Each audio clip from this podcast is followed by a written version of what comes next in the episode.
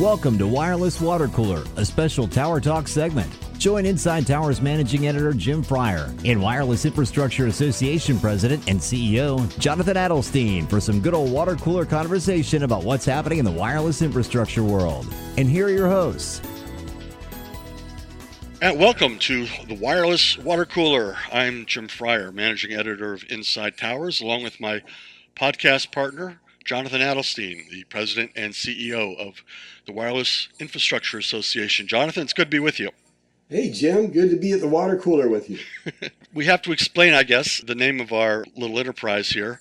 And to WIA's credit, they came up with this idea a few months ago and, and uh, suggested a, a, mutual podcast that, that we could do.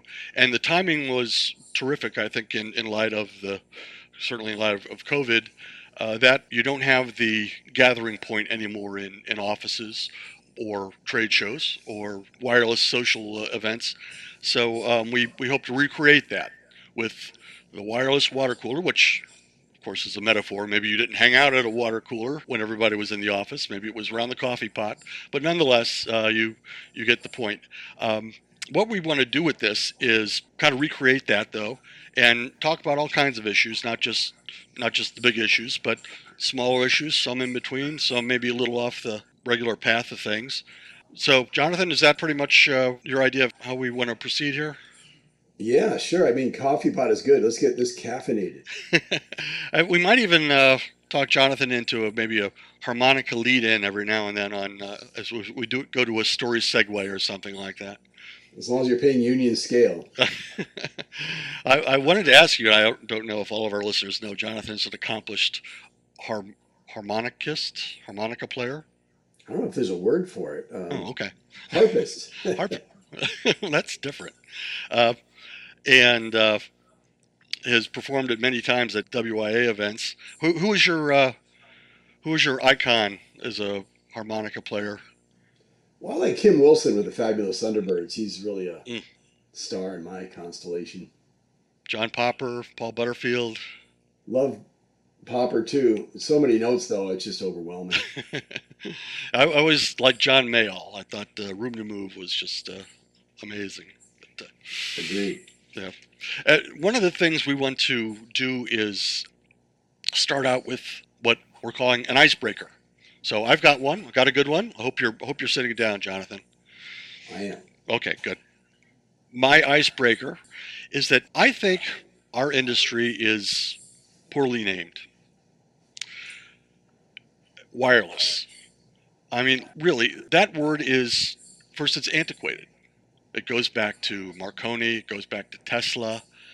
Um, so it's it's already hundred years old to to refer to it as wireless. And secondly, it's calling our industry, naming our industry after something that it doesn't have. It wireless. I mean, did the did the Automobile Association when they started out, did they say, you know, let's keep let's keep horseless carriage. That's that's a good name. Let's stick with that. No, they didn't. They they adapted it. So from that standpoint, and I guess the third point is um, we actually do use wires. We use fiber. We use cable. I think overall that name just doesn't cover it, and maybe someday it'll change. I don't know. In, in 50 years, I kind of doubt that it might still be called this, but my suggestion would be connectivity. So my, my goal is before before I leave this earth is change the name of this industry to the connectivity industry.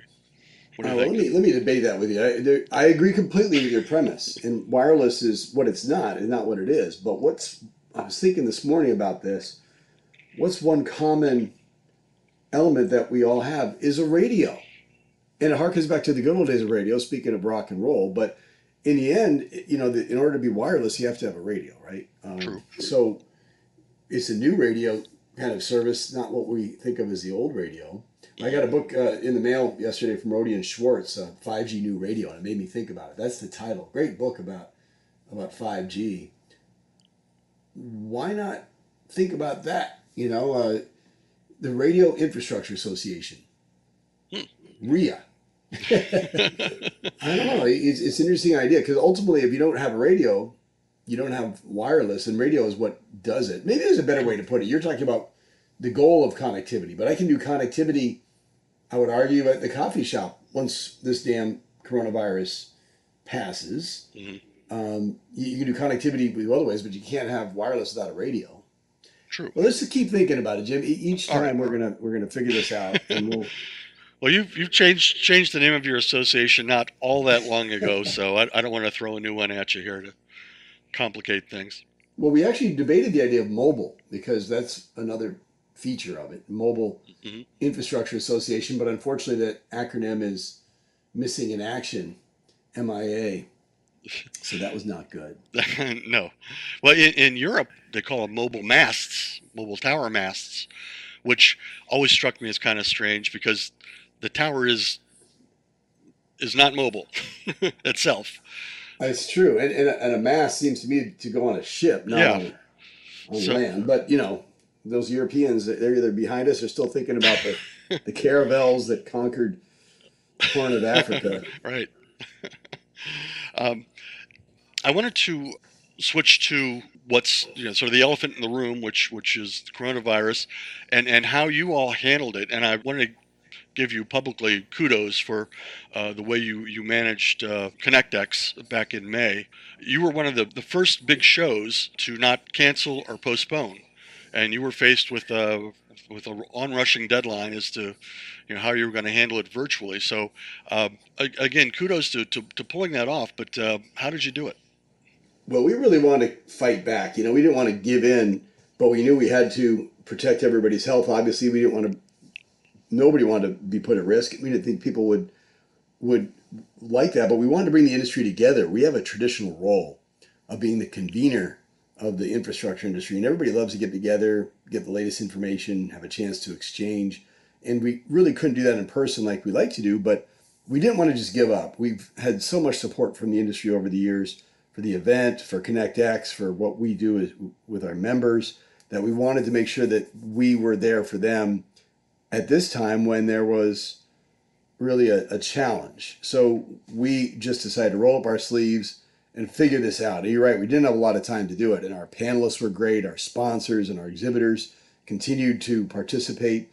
And I think we really did bring folks together as best we could under this unique circumstance. Mm-hmm. So it it was a real, real success. I mean, obviously, you know, for us, the the revenue's not where it was because you know that wasn't the idea here. We gave that up Right. but we want to continue to do it. We had the, the people, rather than sit here at home and walk the dog, we wanted to get out and get our speakers lined up, get people engaged, and we had uh, nearly 5,000 people participate. Wow. As a matter of fact, it's still going on. We're doing another round um, uh, on June 23rd, which I think is going to be today. You know, if you haven't seen it, or you can tune in to go back to ConnectX All Access, and you'll find uh, that. Also, you know, if you if you don't have a chance to watch it immediately, it is going to be available uh, on the web for at least another month or so. So we're having we have a lot of good content that we're going to be showing today. You guys have- really set the standard for uh, virtual shows. Hopefully, that's that's a one-off, and we won't have to do this again next year. But uh, in the meantime, it's uh, you you- you've probably learned learned quite a bit along the way, and uh, I don't know if that might find its way into future shows, even when we are gathering again as a as a, as a, another option. Well, for now, we're keeping it rolling. You know, there's so many uh, speakers we couldn't get in the, the first round that we're launching a whole new with a number of the latest insights into 5G as people are thinking about their next moves in the industry. They can tune in to find out about things like uh, what's going on on the Hill, what's going on with CBRS, automation. Uh, we have an edge panel to talk about how the Tower Co. can become sort of the edge uh, infrastructure operator or provider of the of the real estate. We're looking at what's going on with COVID nineteen and the implications for network resilience and the new economics. And mean, we have a whole bunch of things uh, that we're we're offering today that people want to know about. What's happening on the cutting edge, whether it's massive MIMO and innovative brand solutions. All that is new content, and a bunch of the world leaders on on thought in the industry are going to be featured on our ConnectX All Access platform today with a with a bunch of new content. So be sure to tune into that either uh, today if you want to see it as it's coming out or in the next couple days. You can get on the website, on your website, and, and get the link to, to watch it, or it can be watched in later time. Exactly. So you don't go on ConnectX All Access and you'll find it, and it's free registration. You just, if you registered before, you can use your old registration. If you haven't signed up yet, it just takes about 10 seconds. Sign up, and it's all free. So a service we're providing to members and to, to, to everybody in the industry alike. Great. And I, and I said we'll span the, the gamut of small issues, big issues, and, and things in between. But one of the big issues just came to fruition a little over a week ago, and that was the, the 5G upgrade order. And uh, and again, congratulations. I know you guys were uh, in on that joint effort to bring that to the fore. So, uh, how did that all come about, and, and what was your reaction to the decision on June 9th? Well, well, Jim, thanks for all your coverage in, in Inside Towers on that. I mean, it was a, a big win for 5G, a big win for the wireless infrastructure industry. We've been working on this for eight years. I got to say, it predates me. Right before I got here, my predecessor, Mike Fitch, was able to get Congress to enact a law that allowed co-location by right on existing facilities as long as it wasn't a substantial change. So at the time, it was mostly towers. Now it applies to any wireless infrastructure. But what we found was Congress enacted this law in 2012. The FCC, on a bipartisan basis in 2014, enacted really strong rules that WIA, then PCIA, advocated for.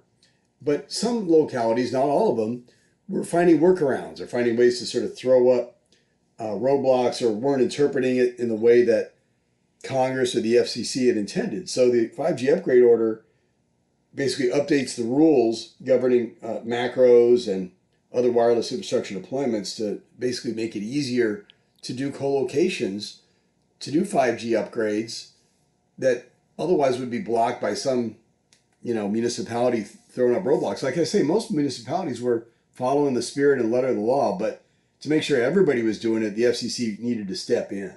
Uh, I think you even, I've got a quote here from you that said the municipalities could be sometimes gaming 6409. That's exactly right. I mean, for example, there's a 60 day shot clock, but the municipality might not be clear about when it starts to say, oh, well, the shot clock doesn't start until you go through all these hoops or have a public meeting. No, 60 days is 60 days. The FCC agreed that there's a clear demarcation when it begins, and it begins basically when uh, when one of our uh, companies applies and makes it clear that they're applying under 6409. Now, it could turn out that municipality says no, this isn't eligible, and they might have a good point, and then it wouldn't apply. But once you apply in good faith, hey, the shot clock begins. They can't game the beginning of it. Mm-hmm. You know, they were, they were gaming what new equipment would qualify for streamline approval, and we made it really clear. Um, another big issue they were they were messing around with was concealment. They'd say, you know, anything that changes the structure defeats the concealment, even if it wasn't a concealed tower. Or if it was a concealed tower, if they were doing it in a way that was consistent with that concealment. So we made it really clear that, you know, you can't game uh, concealment to say it's not eligible under 6409. Mm-hmm. Now, look, the industry isn't trying to say we can automatically change a concealed tower and not continue that concealment. Nobody, nobody uh, is making that point. But we're saying, hey, if we're doing it consistent with the original concealment, or if it's a tower that wasn't originally intended to be, you know, concealed, that was just a regular tower, and they suddenly say, hey, you're defeating concealment by increasing it by 10 feet. Well, that is, you know, gaming the system. And, right. and there's, there's other ways they were, they were doing it as well. You know, um, they, they were just saying, you know, in terms of all these different picayune things you had to do in order to, to get the shot clock going or what, what equipment qualified or, or whether, you know, upgrading smaller remote radio units to keep up with advances in technology wasn't eligible, even though clearly that's a non-substantial change. I mean, it's going to help people on the ground get this done. Mm-hmm. And I'm sure that the municipalities and the local authorities had probably grown in sophistication as to that gaming strategy. They've seen others do it, and they said, "Okay, this works. Let's try this." So uh, the loyal opposition was getting a little, little more educated. In addition to our industry growing in, in that area and how to how to make things streamlined, but but the other side was also figuring out how to how to throw up another roadblock here and there along the way. Yeah, unfortunately, those kind of things spread. You can't say spread virally anymore, but you know, again, most communities were not doing this. They were recognizing 6409 is a waste of everybody's time to sit there and throw up roadblocks to changing existing infrastructure to upgrade it uh, for co-location. But those that are really resistant were doing that, and now everybody's set at a level playing field. And, and Jim, you know what's really exciting is that going forward, we have a huge opportunity here. Not only do they declare these things to be the interpretation, so those are all effective immediately, everything I talked about. They also made a proposal going forward that would ask for public comment on a rule change that would allow for compound expansions mm-hmm. so that you can expand the uh, existing area around a tower by 30 feet without having to go through zoning again if you control that, that real estate. And th- that would really be, be a big change and get rid of a lot of problems that we're seeing on the ground for, for our members. So this isn't just then affecting 5G small cell DAS that had an impact on, on macro towers as well. Yeah, I mean, it, it, the, the, the substantial change really probably applies more even to towers. There's more problems we're seeing with towers and small cells, but the compound expansion is right on the tower site. But again, that doesn't just help tower owners; that helps everybody. If you think about who who would um, need that, if you're putting an edge data center at a tower and you need a little bit more space, that'd be a co-location, and that would be eligible.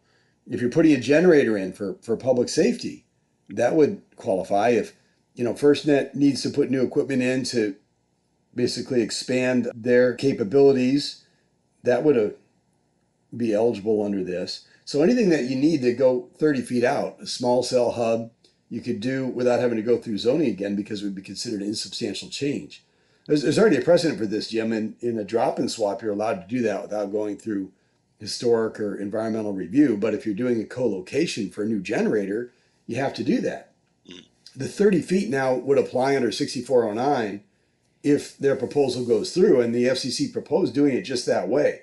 So it's a pretty short turnaround time. People have just uh, just a few weeks. We hope everybody will get comments in uh, if they think this would be helpful to their business. Let's show some support for it. Um, the whole cycle is about uh, 20 days for, for comments and 30 days for reply comments, as I understand it. So it's a fast turnaround, which is great. It means the FCC is serious about this. They're trying to get it done, and they're trying to get it done really quickly before uh, the end of the year. So, what could our listeners do to, to help expedite that, support that, keep it well, going. feel free to contact me if, if you if you need any help in, in, in making comments. But any comments, large or small, to the FCC would be great if people can weigh in. So it's a public comment notice saying, "What do you think of this proposal?" And let's show them we think it's a good idea. Uh, you know, explain how it'll help our business. Explain how it'll help with 5G. I mean, if you want to do edge data centers, you need a little bit more space. People are demanding generators that we want to put in voluntarily, but we can't do it because you have to go through all kinds of zoning. I mean, we're stuck between a rock and a hard place sometimes where localities are screaming, oh, we want to make sure these things work in emergencies. And our members want to put in a generator, but we, they may make us jump through hoops to do that. Uh, so let's facilitate 5G. Let's facilitate public safety. Let's make it easier to co locate on existing facilities and expand the compound to accommodate all the new technology we need for 5G and for for reliability. There's quite a bit of pushback on this. This did not exactly go down all that easily. That there was a pretty contentious vote uh, at the FCC. The pushback was uh, they weren't giving enough time for localities to to respond, given the given the COVID.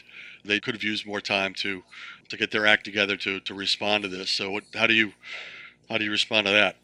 Well, I think sometimes, you know, delay becomes denial, and they, they know that all too well. you know, the idea is this was put out in September by the FCC. We had filed this in June. They've had a year to look at this and think about it and respond. There's been comments, reply comments.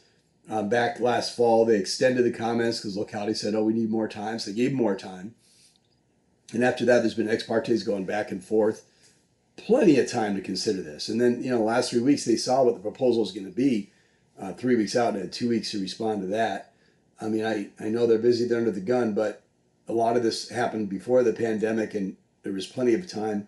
And, and besides, I mean, these are not things that they should be doing anyway. I mean, essentially, most of them are, are complying and doing it in good faith. So why don't we tighten it up for those that aren't acting in good faith and just make it clear what the sort of baseline is so that the practices that are being conducted by, you know, the best communities become sort of the standard for, for all the municipalities so we can get 5G out. I mean, you don't see the Chinese having to go through this kind of hassle. Um, they say put in small cells. Nobody's going to question, you know, the Politburo. Here, all we're saying is, yeah, localities have a role. They can go through the permit process. There's an appropriate role, but these are sort of outside of the scope of what is considered reasonable. Mm-hmm. Well, I'm still sure we probably haven't heard the last from the like the National League of Cities or National Association of Counties on this. So it's it's probably never going to be a smooth ride, no matter how it's done. But to have gotten to this point has uh, been through a lot of effort on on your part, on the FCC, the uh, commissioners. Uh, Carr and Chairman Pai and, and all, the rest have, uh, have done an exemplary job of, of getting it to this point. Um, but doesn't doesn't mean it's a necessarily smooth sailing ahead, but hopefully hopefully smoother, right? Yeah, I think so. I mean, we could have asked for better support from Commissioner Carr, who is the leader on this. Uh, the ch- Chairman Pai backed him every bit of the way, and, and Commissioner O'Rielly uh, made some helpful suggestions that improve the quality and strength of the order. Uh, he's a, a great uh, a great attorney, uh, sort of without a law degree. You know, he he gets this. So we had such good leadership from all three uh, of the majority and we expected it, you know, to get unanimous support, but because of some of these procedural concerns, we didn't uh, in this case. But hopefully, going forward, um, this is a bipartisan issue. You know, there's support in Congress for infrastructure deployment. We're seeing that uh, this week again from right. from the Hill. That there's bipartisan support for getting infrastructure out to make sure that everybody has access to radio broadband, as well as you know wired up broadband. Um, so let's let's meet the needs out there. I mean, with this pandemic, we couldn't delay. You can't wait. People are relying on this. Our industry's out in the field, bravely going out there and, and safely, but I think bravely trying to put these things together for people so that they can have uh, their connectivity needs met during the pandemic. So there's really no time to delay. Yeah. Now I, I think this this whole uh, crisis mode we're in is has really um, made people who weren't aware sit up and realize how important wireless infrastructure is and and the role it plays. And was the song. Uh, I could use a little little harmonica background in this, but you don't miss your water till your well runs dry. and uh, I, I, think uh, some communities are, are saying that you know this is something that, that we need. We need to continue through all of this, and it, it's helping keep us afloat just by being a presence there. So, uh, you know, there's even as, as terrible as this whole scenario has been. I mean, I, I think the industry as a whole has um, come out of it uh, with with a higher a higher profile, but more importantly, with with a, a, higher purpose and and a recognition by by the people who, who previously may have not been aware of it. Absolutely. I mean, this is life saving. We have people that are using their wireless devices, their radio devices, to communicate with the, the doctor to determine if they need to go into the hospital because they're having trouble breathing. Um, using it for other appointments where they can't go in because they didn't want to be exposed to, to the virus in, in healthcare facilities. I mean, telemedicine, just one example. All the kids like mine moving home and doing their schoolwork from home uh, needed connectivity, and, and we're very fortunate we were blessed with that. But we need to make sure everybody has access to that, and that's what the FCC is committed to doing. There's a lot of talk on the Hill about how we make sure everybody's connected, but you know you don't get connected without a radio, and those radios have to be in sight, uh, you know, in, in of the, of the end user so that they can they can get that signal. We got to get them out there. We got to get them working, and there's a lot of new radios coming out 5G. So um, I heard Verizon just came out with a new new 5G laptop. All, all kinds of new devices are spinning off of this. Okay, well let's let's wrap this up then. We hope for next time we'll uh, we have an entire month to uh, regenerate new information, new stories, and I have a feeling those will uh, those will occur. News is coming uh, hot and heavy these days, so uh, we'll we'll have a we'll have a lot to talk about uh, a month from now. So I'll, we'll certainly look forward to that and look forward to bringing it all to you out there. Yeah, they're like dog years right now. One month, one month could be. Who knows what's going to happen in the next month? But you know, keep it flowing. With in, Inside Towers, when I tell people what I do, uh, that that we report on the cell tower industry, the wireless infrastructure industry. They go, "Oh, that's a that's a monthly, right?" It's no, no, it's a weekly. No, and, no, it's a daily. And they're they're always incredulous as to is there really that much news happening to to support that? And uh, I say, yep, absolutely. the The news is nonstop in this business, and uh, I guess that's that, that's that's why we love it, right? Well, keep it coming, Jim. I read that every morning, first thing, and uh, sometimes it's a great way to start the day. Sometimes not so much, depending on the news. But there's plenty of information. Don't shoot the messenger, folks. Don't shoot the messenger. But uh, yeah, no, thanks so, so much for that. And uh, again, jump on the ConnectX uh, uh, conference that's going on uh, today, Tuesday. And uh, get some more depth out of that one. Thanks so much, Jonathan. And we will be talking in another month. Thanks, Jim. I look forward to it. Thank you for listening to Tower Talks. To subscribe to our podcast, our daily newsletter, or use our other industry resources, please visit InsideTowers.com. Until next time, you've been listening to Tower Talks from Inside Towers, the wireless infrastructure industries podcast.